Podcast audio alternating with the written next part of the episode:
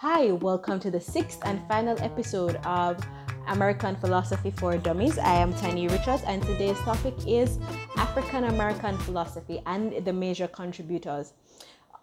So, we have a list of American philosophers that were covered in class Bernard Boxill, Frederick Douglass, Malcolm X, Martin Luther King Jr., and W.E. Du Bois. First on my list, Bernard Boxill. He believed that when the strong can profit from the maltreatment of the weak, the only hope for the weak is the sympathy of the strong. But the weak cannot count on this because it is the original lack of sympathy and humanity that led to the enslavement of the weak in the first place. Bernard Boxill's main contributor to African American philosophy is his strong belief in repatriation, repatriation. He believed that if the Africans continued to live with the whites, there would be just an increase of hatred of the color of one's skin and the color of the and the color of the hatred of the color of the skin by the whites. His, his belief of repatriation fall, fell in line with Marcus Mosiah's own philosophy of return of the return of Africans to Africa. Then we have Frederick Douglass, one of the main contender, contenders to Bernard Boxill, who rejected repatriation because it is not a fix for African the hatred of um, Africans in Americas. He believed that the moral suasion could work to enable whites to respect black as equals. He had a strong belief in the equality of human rights that was written in the Declaration of Independence, written by Thomas Jefferson. He believed that self evidence of equal rights and inalienability of identical human rights, that which affected the color of one's skin. He also saw that the human callousness and greed to recognize all others as human, right? And it is one of the reasons why many of the white people never saw black people as human because they wanted it all for themselves.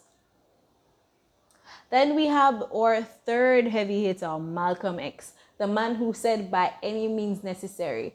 He fought for fought for African American rights in the United States, and he believed that force was the only force is the only way to get justice for the black people. Which led to our main peacekeeper, Martin Luther King, who believed that whose whose major facet was he was important in the philosophical arena for African Americans right? He advocated for racial justice and he formed the civil American civil rights movement.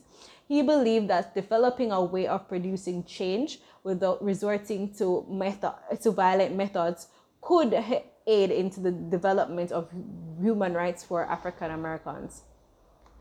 He he contends or he disagrees with Malcolm X in the mere fact that no matter how bad the injustice, the ends do not justify the means.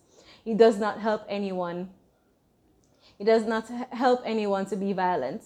Western philosophers fail to recognize that they have personal, social, gendered, and ethnic goals and responsibilities. Their philosophy reflects the special interests of a small portion of the human community. Finally, W.E.B. Du Bois. His statement blacks would have to identify and develop as members of a group if they were to progress.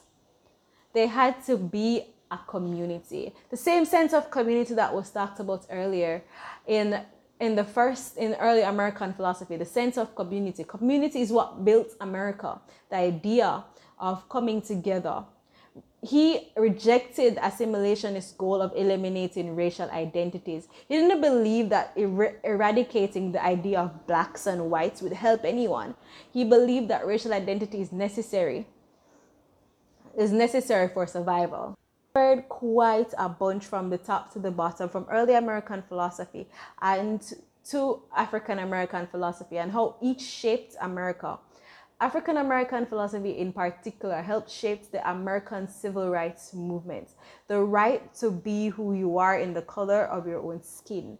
And that fight still continues today. And many of the um, early American philosophical conjectures still exist today in modern society and has an impact on how we as a people or they as a people go about their day to day lives. Thank you for listening, and I hope you enjoyed American Philosophy for Dummies.